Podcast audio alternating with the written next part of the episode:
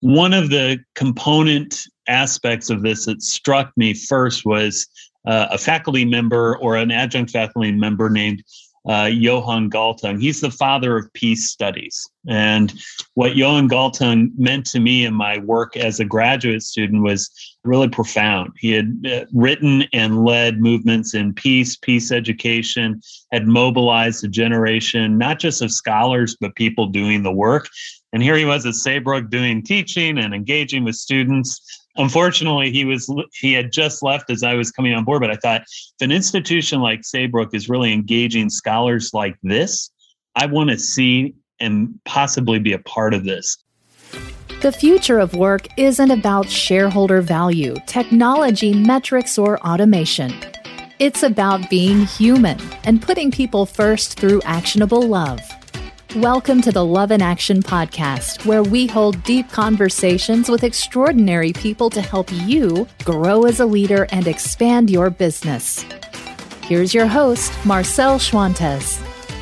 Welcome to another episode of the Love in Action podcast, the show where we explore the intersection of business leadership, work culture, and something we call practical love. That's the whole reason we call the show Love in Action. I'm glad you could join us. Spread the love by sharing this episode with a friend. And we would be grateful if you could leave us a review on iTunes as well. If you're a regular listener on the show, well, you're quite familiar with the fact that we feature top executives of growing and reputable companies with great missions and work cultures to talk about how they lead, how they take care of their people, and how that leads to business growth. And today we get to feature one of those exceptional executives. I'm going to be sitting down with Dr. Nathan Long, president of Saybrook University. Dr. Long has been in higher education for over 25 years. He's responsible for providing executive leadership for all strategic and operational aspects for the university. Prior to that, he served as president of the Christ College of Nursing and Health Services for four years. He holds a doctorate of education and master's of education in interdisciplinary studies from the University of Cincinnati. Hey, Dr. Long also has his own podcast that he just relaunched. It's called Saybrook Insights, which is designed to bring key ideas from a variety of changemakers, ranging from faculty, students, alumni, community members, and, and leading regional and national figures, advancing the health and well being of the communities they serve. And speaking of Saybrook University, a great university that I have personally been tracking for over 20 years, Saybrook is an online private nonprofit graduate university and really, I'm calling them for what I feel they are. They are the premier institution for humanistic scholarship and practice. Founded by luminary psychologists for 50 years now, Saybrook has offered advanced degrees, currently offering programs in psychology, integrative medicine and health sciences, business administration, counseling, and transformative social change. We're going to talk a lot about some of their education options. I love their mission. And listen, if you're in the stage of life right now that you might be considering an advanced degree, Saybrook is one of those institutions that is truly committed to helping students develop as, as whole beings, as whole individuals, right? Mind, body, spirit, and they want to see their students go out and relentlessly pursue a more socially just and sustainable world. Boy, do we need that more than ever. With low residency requirements for master's and doctoral degrees, students can earn an online graduate degree and meet their personal and professional needs as adult learners servicing their communities. Saybrook is an affiliate of TCS Education System, a nonprofit system of colleges advancing institutional sustainability, student success, and community impact. TCS fosters strategic partnerships that emphasize economies of scale, independent academic governance, risk mitigation, innovative business solutions, and more in order to maximize the educational experience of their students. Dr. Long and I are going to be talking more about the Saybrook culture and mission. And he now joins us. Such a pleasure. Welcome to the Love in Action podcast. Marcel, great to be here. Thanks for having me, sir. All right. So we start the episode traditionally with this question. Here we go. What's your story? Well, without going all the way back to childhood, let, let's just start a, a few years back here in terms of uh, my journey in higher ed, because I think that's the most relevant to what we're talking about with Saybrook today, right?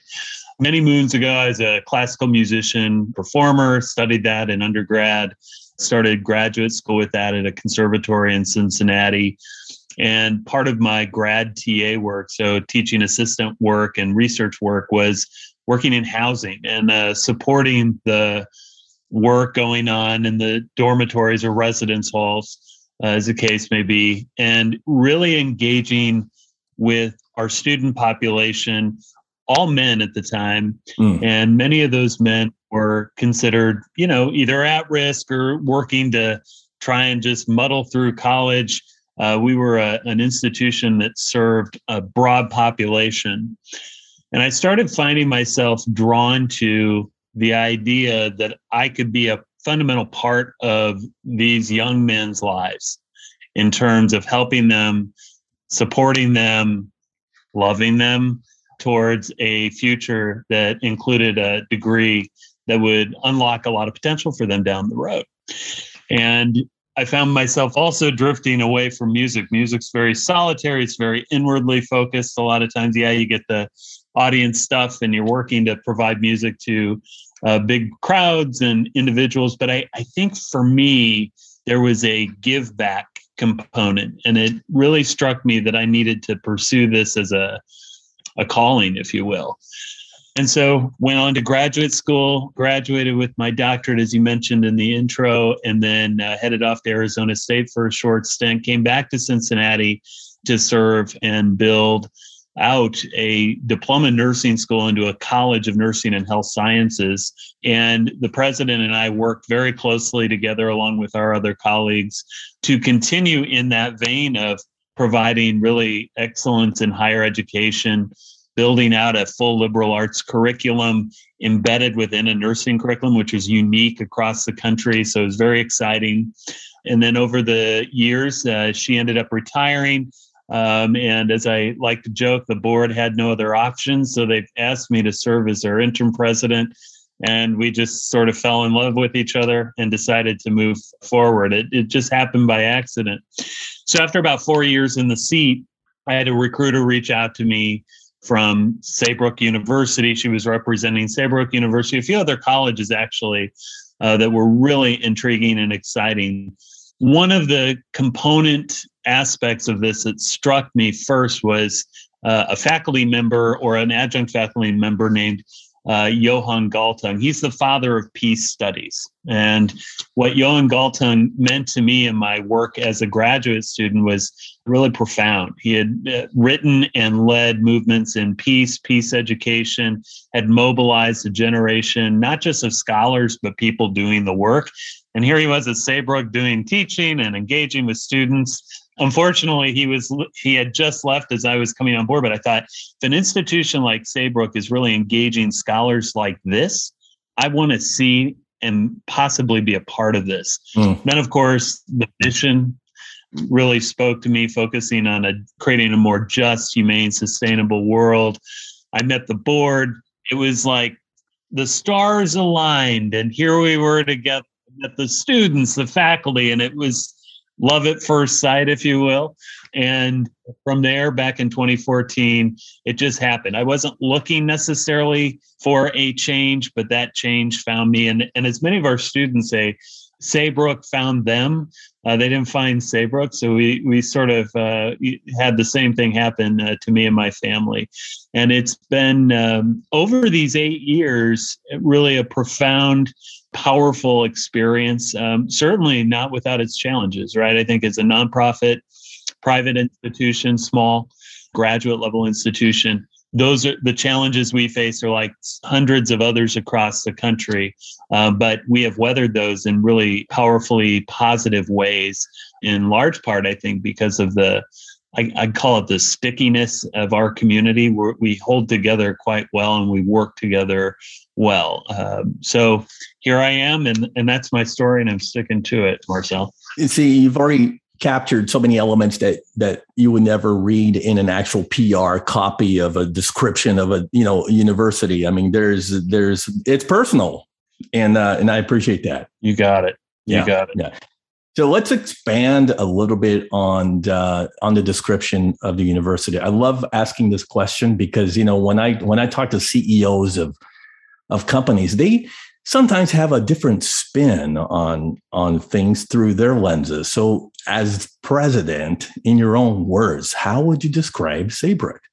There are many ways Saybrook can be described. I would say what is easiest for me is that we are a humanistically focused institution of higher learning uh, with a emphasis on social justice and sustainability. And really, ultimately, that is leading towards advancing the health and well-being of our communities. So that's the copy, right? Right, right. That's, that's what I would say in the core message. But I think it, it, Saybrook is one of these institutions in our country. I think that, and you know, every institution has their thing. But I think what continues to magnetize students, to magnetize people to Saybrook, is this heartfelt, deep, abiding love and desire to support students, alumni, and our communities in living into their whole selves. And not many institutions, I think, can do that. And I, I say that as uh, someone who went to three fabulous institutions of higher learning in the past. I just have to say that what Saybrook offers is that unique blend of connection, holistic understanding of and development of self with a strong dose of living into that socially just and uh, sustainable thinking that helps us uh, get better and be better uh, and actualize our best potential. So I think that's maybe the, the big philosophical version at its core. Right? Saybrook is a virtual institution. We've been at a distance for 50 years. So we've always had that distance learning piece. We're graduate only right now, and we have been for those 50 years offering PhDs and masters. And that distance piece has really served us well. Now, some people will go, How is it that you have a distance education piece and you call yourselves humanistic? And I would say that's absolutely a compatible set of ideas that you can actually enhance that. It, it forces us to be better at connection at relation relations with our students and our faculty and our staff. It forces us to be more engaged on a day in day out basis. So I would almost offer up that this helps us be the best at what we do in that online space as we are today. And then we have what we, we've clung to this history of uh, the residential experience. Um, and that's not uncommon in a lot of institutions. But what Saybrook is also holds to that residential experience as being a centerpiece. And what that ultimately looks like has changed. It used to be one national conference a year where everyone would convene in a place. Now it's twice a year where we convene in different locations. Over the pandemic, it's been virtual. And I would say we've been able to cling to the the components that are so essential uh, for our community to remain not only intact but vibrant uh, throughout all of those. And those those residentials are those. I think our faculty would offer that they're the touchstones of the experience that they sort of enliven the mission of the institution in really beautiful ways. So that's who we are. I wouldn't say it's a nutshell. I kind of went on about that, but I think those are all important aspects as to who we are. Yeah, and it's it's going to prompt me to ask a follow up question, which I will. But I want to, uh, you know, relate it to how you were forced into for the naysayers that that told you, you know, how can you call yourself yourselves a humanistic educational uh, institution when you're doing it online or hybrid, et cetera. So I definitely want to follow up on that because I because uh, this is important for the day and age we we are in. But let me back up. I'm going to pull you back a little bit to this whole idea of humanistic psychology, especially because I believe that that was the sort of your origin. So, in, I'm a big fan of humanistic psychology. You know, Maslow's hierarchy of needs, and you know, as a way of of to to self actualize, to keep you on that on a continuous path of upward trajectory and personal growth. So, g- give us a better understanding of um of of humanistic psychology. Uh, I mean, and and it's really its impact in the world. What, how would you define it? Yeah, so you know, as our faculty often do, they'll they'll say I, I, they they don't like me to oversimplify, and so, but I think for our audience, it's best to understand that humanistic psychology in its base form is really focused around the whole individual. And that sounds simplistic in a way, but it's actually very complex, especially from a psychological perspective, right? So let's rewind a bit and go into the history of psychology, right? So psychology in and of itself through Freud and others like Bandura and others, yeah, it, a lot of behaviorism, a lot of uh, psychodynamics focused around things that really took the human being out of their core element, which is the day to day lived experience, the real world, if you will, right? You laboratory experiments. Sometimes it was detached from family, from all the relationships that they have within their entire scope of life. The humanistic psychologists and humanistic values in particular understand that the human being cannot be just plucked out and analyzed that you, Marcel, are a, a man who has many different parts that feed who you are psychologically, physiologically, physically, right?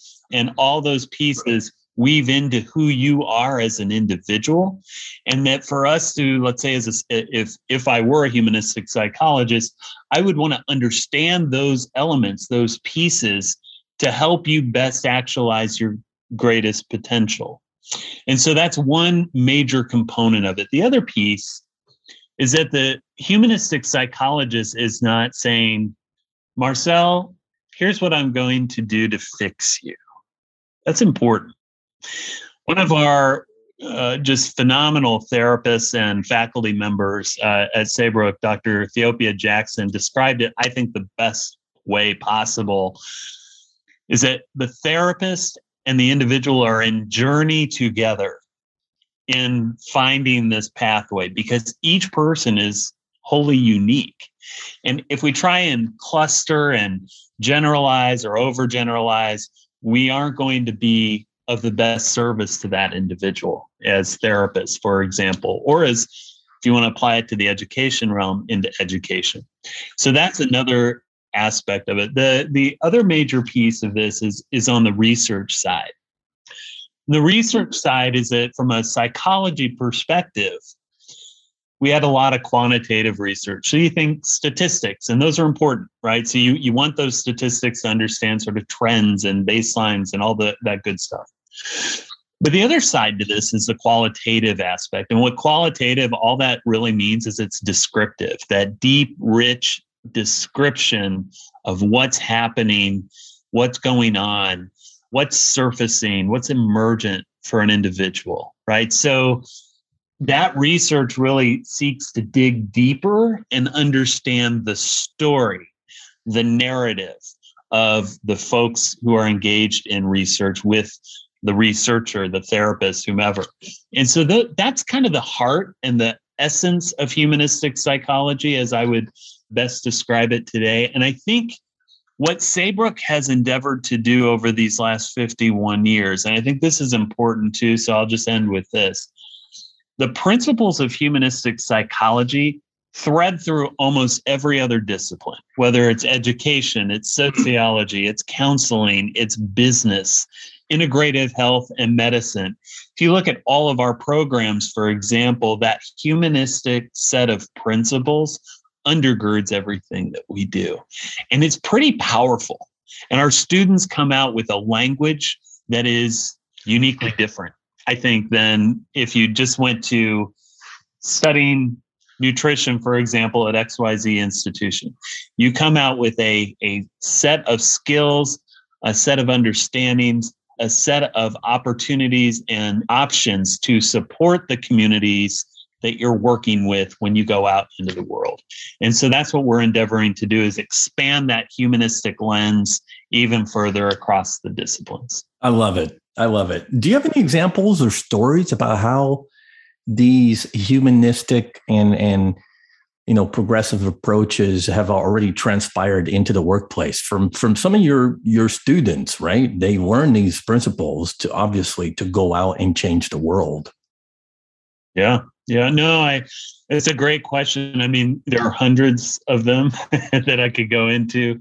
You know let me offer up that i think when we talk about business for example mm-hmm. many of our students who are coming out of our organizational leadership and business programs have that humanistic lens and will apply that into their workplace. So, for example, there's uh, uh, not sure if you've heard the triple P bottom line, the people, planet, profit continuum. From a humanistic lens and in the business world, there's now a fourth P people, planet, profit, and purpose. Oh, yeah. Right.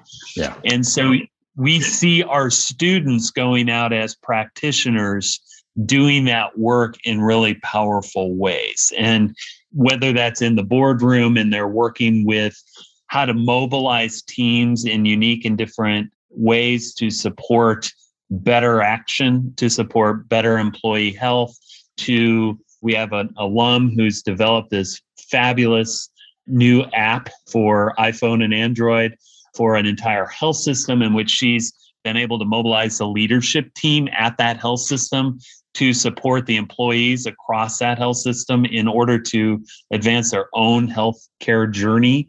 You know, you have to be well as an employee to support the patients that you're serving and the, the, the public that you're working with. Um, those are just a couple of, of tangible examples. Two, our therapists um, that we have on staff and faculty here in their work. I mean, the the incredible stories that you hear of transformation relative to how they work with individuals in their approach to uh, better health and wellness. I was just talking yesterday about Dr. Kelly Serafini, who's a, a humanistic psychologist and on, on staff in our clinical uh, psychology program. And she just has such an amazing approach to addiction studies, right? That we have pathologized addiction, for example, that there's something wrong with you if you have an addiction, right? Whether it's alcohol abuse or smoking or whatever it might be. And it has less to do in the humanistic realm about, and, and this is what I love about how she applies this with her patients.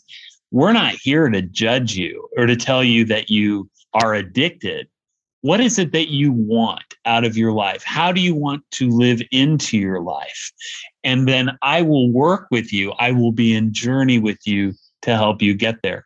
And the stories of transformation, when it comes from you as the person who is in therapy to say, I want change. Now I need to own that change. I need to work to find out how I define it for me is different than if I'm defining it for you. And that she just had many powerful stories, I think, around that, that I think uh, shine away from a lot of specifics, but a, a lot of broad themes in this area because I just think they're there's so much to uh, embrace and understand about what we do uh, in that regard. So, yeah, yeah. And thanks for expanding on that. So, bringing back that question, you know, the people, the naysayers that say, well, how can you be an, uh, a, a, an institution that teaches humanism where you're all kind of cooped up in your computers behind screens and, and oh, where's the human part of that, right? So, talk to us a bit about okay well great you've been this this hybrid online learning institution now for decades. So obviously you got you got some skills in knowing how how to do this. So maybe maybe talk to a little bit about how you build community how you keep people connected really in a in a humanistic fashion as a learning organization. Yeah i think the first principle way we do do this, Marcel, and I, I'll go back to what I said earlier, but I'll, I'll expand a little bit on it. the residential conferences that we host biannually. And that's one of the principal ways that we help to build community, and that is in person. So there, there are some connected points there in person. But what that does is it serves as an anchor for for our students right? So they come they they commune they engage in person they start their studies with their faculty they work on their research uh, protocols what have you and then they go back out. And then they're online for 14 15 weeks and they're on their you know, proverbially on their own. But the exciting part of this is that they're not on their own. So then we provide on that next phase of their journey following the RC, those key connection points so that whether it's in class, whether it's extracurricular activities such as uh, the student life programming that we offer on a nearly every other week basis to the virtual student community cafe that we have to the various workshops. I mean, I even offer a CV resume workshop that I, you know, I was pleased. We had some of the highest attended programs there that's a connection point for us. And so by doing those things, even if they're sparsely attended in some spots, it's that building of and sustaining of community at Saybrook that I think means so much to our students. The other thing we do, like our podcast, I do a thing called uh, Saybrook Insights, as you mentioned in the intro, that gives students and faculty and staff a connection point as well into what's happening, like who is doing what at Saybrook. So you mentioned, uh, you know, there are so many specific examples of what we do at the university through those podcast episodes. They love that. I mean, it's kind of fun to to see the the comments come in about who and what our students and alumni are doing all the way to uh, the the work we do out in the community through our Saybrook Serves volunteer programs. What's kind of neat about that is, unlike a university that's situated in one place, we have volunteer connections all over the country. And so our students and faculty work in tandem together in delivering volunteer community based services there. So that's how we remain connected in many different ways, as I just outlined. But I think front and center to this is how our faculty deliver the education they do. And I was uh, just got a little verklempt the other day talking about a member of ours. Uh, he's since retired, um, does some dissertation reviews. But Dr. Bob Schmidt uh, has has been at Saybrook for many many years, and he's one of our legacy faculty members, uh, older gentleman who, even up until his few weeks teaching full time, this is how most of our faculty do it too. He is online every day. He's reaching out to his students two to three times a week by phone. He's leaving messages in the online platform. He reads every single thing that they post, whether it's discussions or videos, and he comments on it and he's supportive and he's engaged. That's the humanistic way, right? That's it's it's it's in journey together. It's not this sort of Autobot online get your degree, you know, get your ticket punched and move on. It, it's really about in journey with that student. And Bob is one of those shining examples of a faculty member, I'd say anywhere in this country. Yeah, I'll go to your podcast title, Love in Action. That's he embodies that love of student of the the journey that they're on together in their academic work.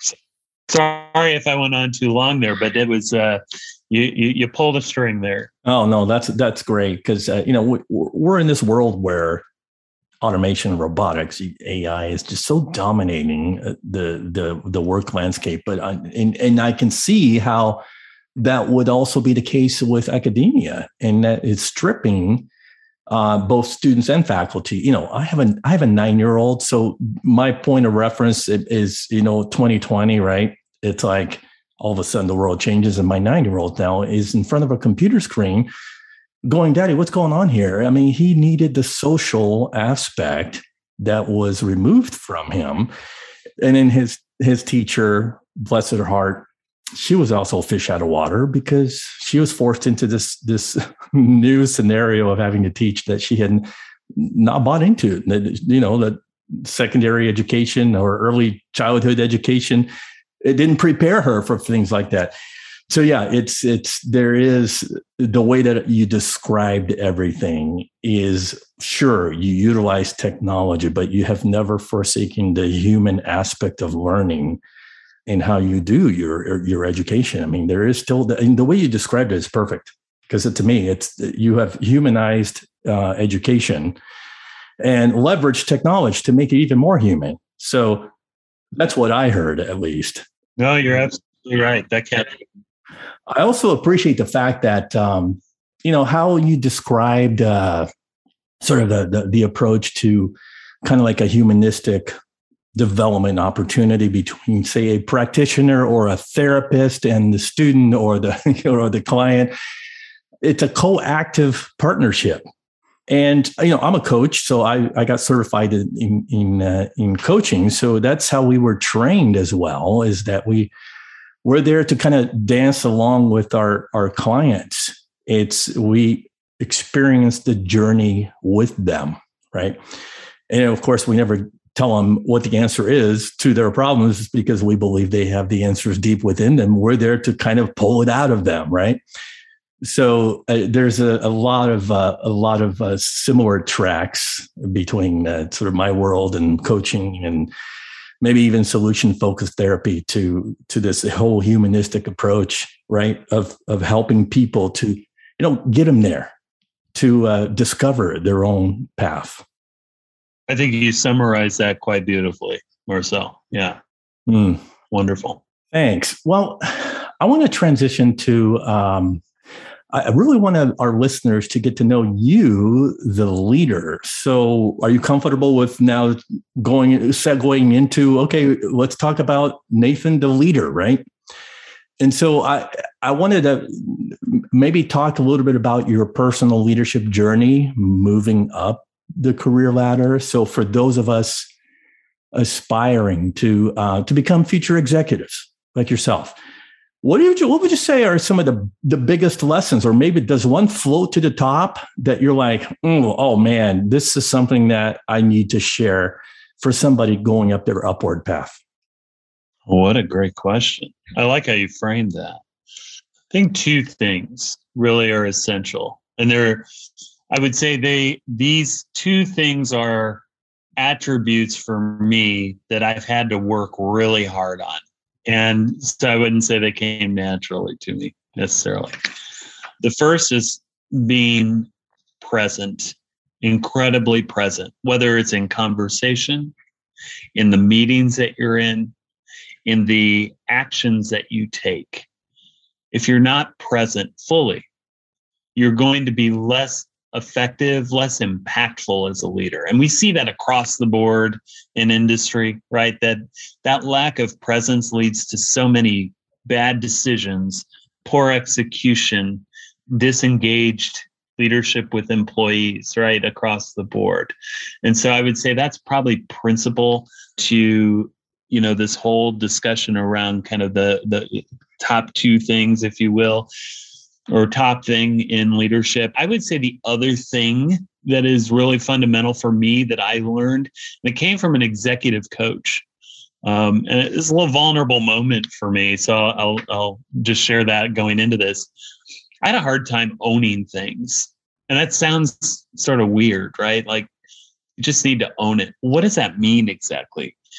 I was great at owning failure like it's my mm-hmm. fault. But I couldn't lean in and own not only my successes, but own the whole thing. That was weird. That was odd. That was a struggle for me. And after this executive coach said, you need to start owning it all. Either you own it all or you need to just get out. That changed my entire perspective. Um, this is coming from a four time college president himself. And it has changed the way in which I view my role as a leader. In other words, it's not suggesting that you hold things closely, but that you yourself, as the leader, are responsible.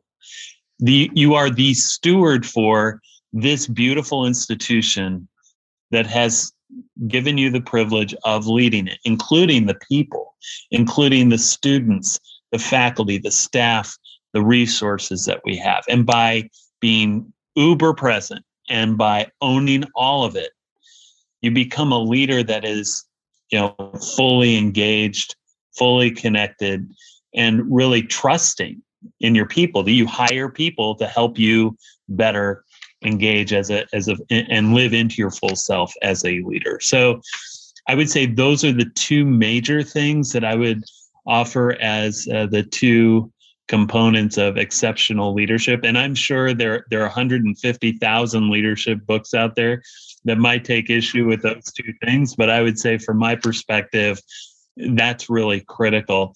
And I if I could just offer one more insight here that sort of is foundational be open to the possibilities that emerge. I, I would have never, I, in a million years, 12 years ago, thought I wanted to be a college president. In fact, that was the worst job in the world, according to my brain as a faculty member and dean. I thought, horrible, terrible, hate it, just want to just focus on teaching sociology, advising students, being a dean, all that good stuff. And I realized as I was able to live into this moment 10 some years ago in the interim role, things changed for me that opened up new doors, new ways of thinking. And it was exciting. And so I would just urge those who are listening to be open to the journey the possibility the prospects and and don't count yourself out. A lot of people say i don't know that i can do it. Of course you can do it.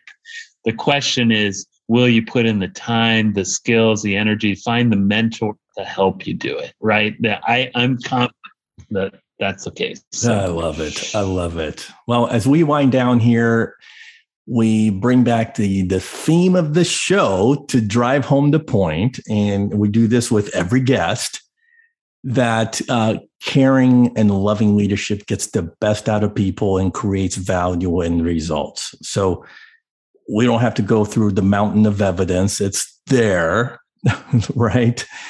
That you know caring and compassionate leaders they really uh, have outstanding performance. I mean the evidence is there. So here's the here's the love question for for our our guests. And you're the guest today. So i offer you this. In your own words how do you lead with care and love day in and day out?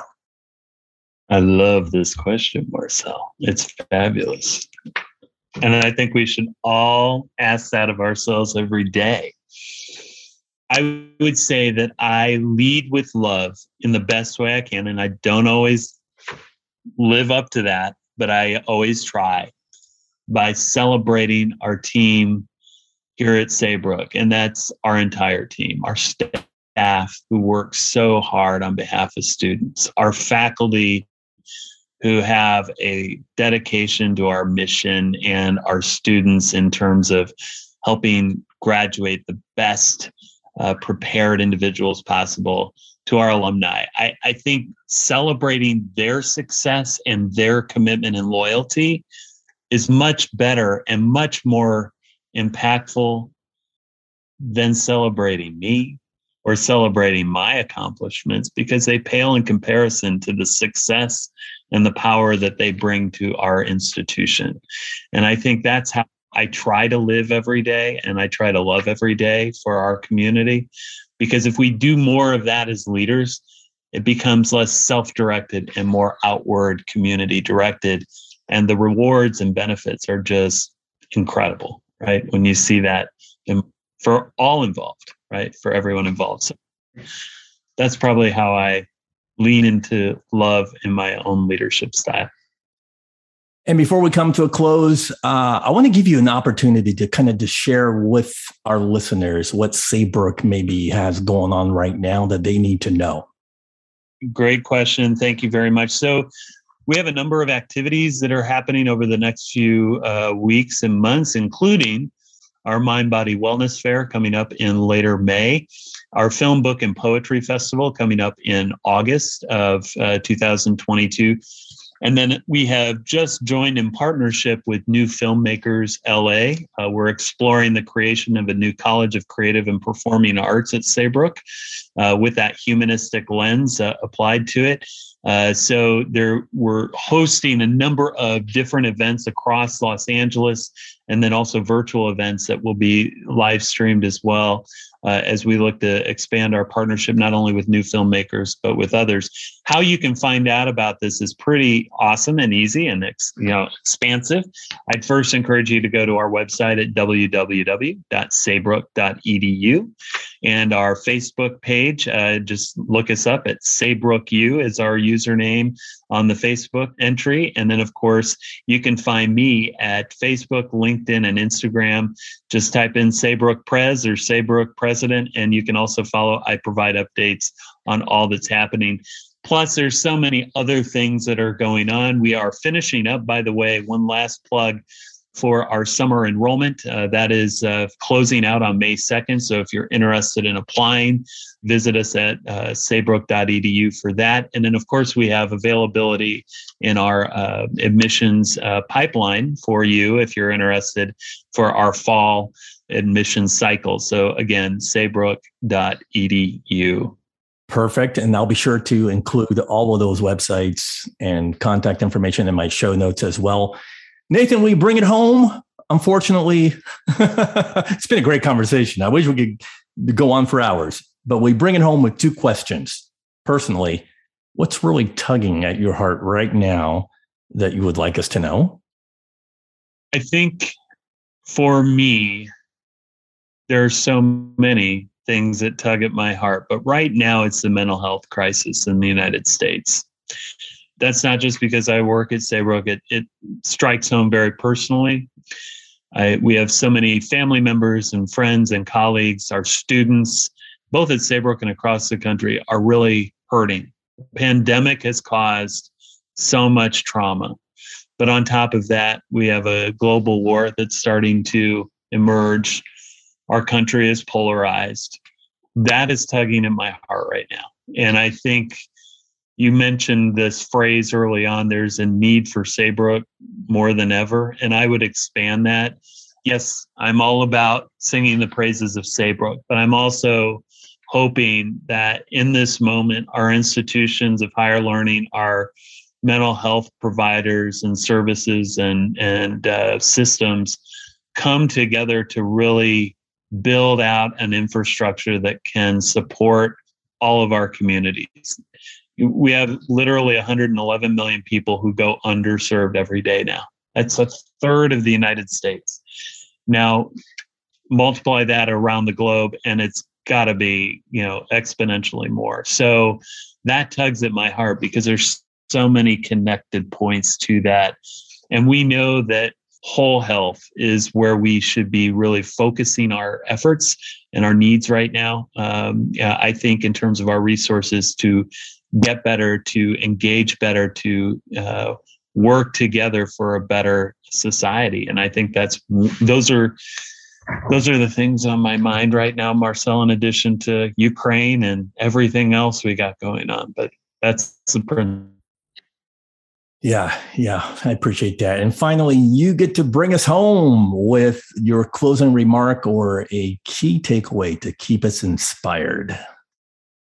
All right. So I think from my perspective, when we talk about Saybrook University and the power of what we offer, what we do, there is no time like the present in what we're offering, what we're doing, and what you can do to really build a better world. And I think that all comes down to self empowerment. Each of us has that inside of us to work not only internally, but with others in journey together to make a better world. And we see it day in and day out every single day of the year.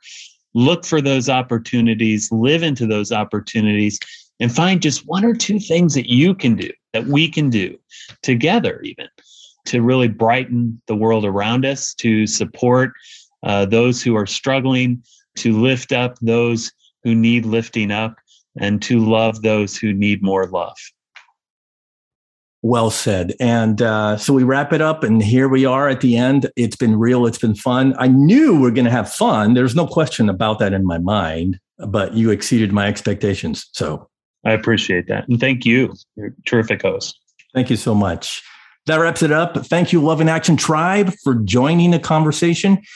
And hey, we're always looking for business sponsors to help us grow. If interested, you can reach me on my website, marcelschwantes.com or find me on LinkedIn. As I, as I mentioned earlier, look for my show notes on my website, marcelschwantes.com. Thank you for listening to the Love in Action podcast. If you enjoyed today's episode, please share it, subscribe, and leave us a review. Until next time, don't forget the future of leadership is love in action. Believe it, practice it, and watch your business grow.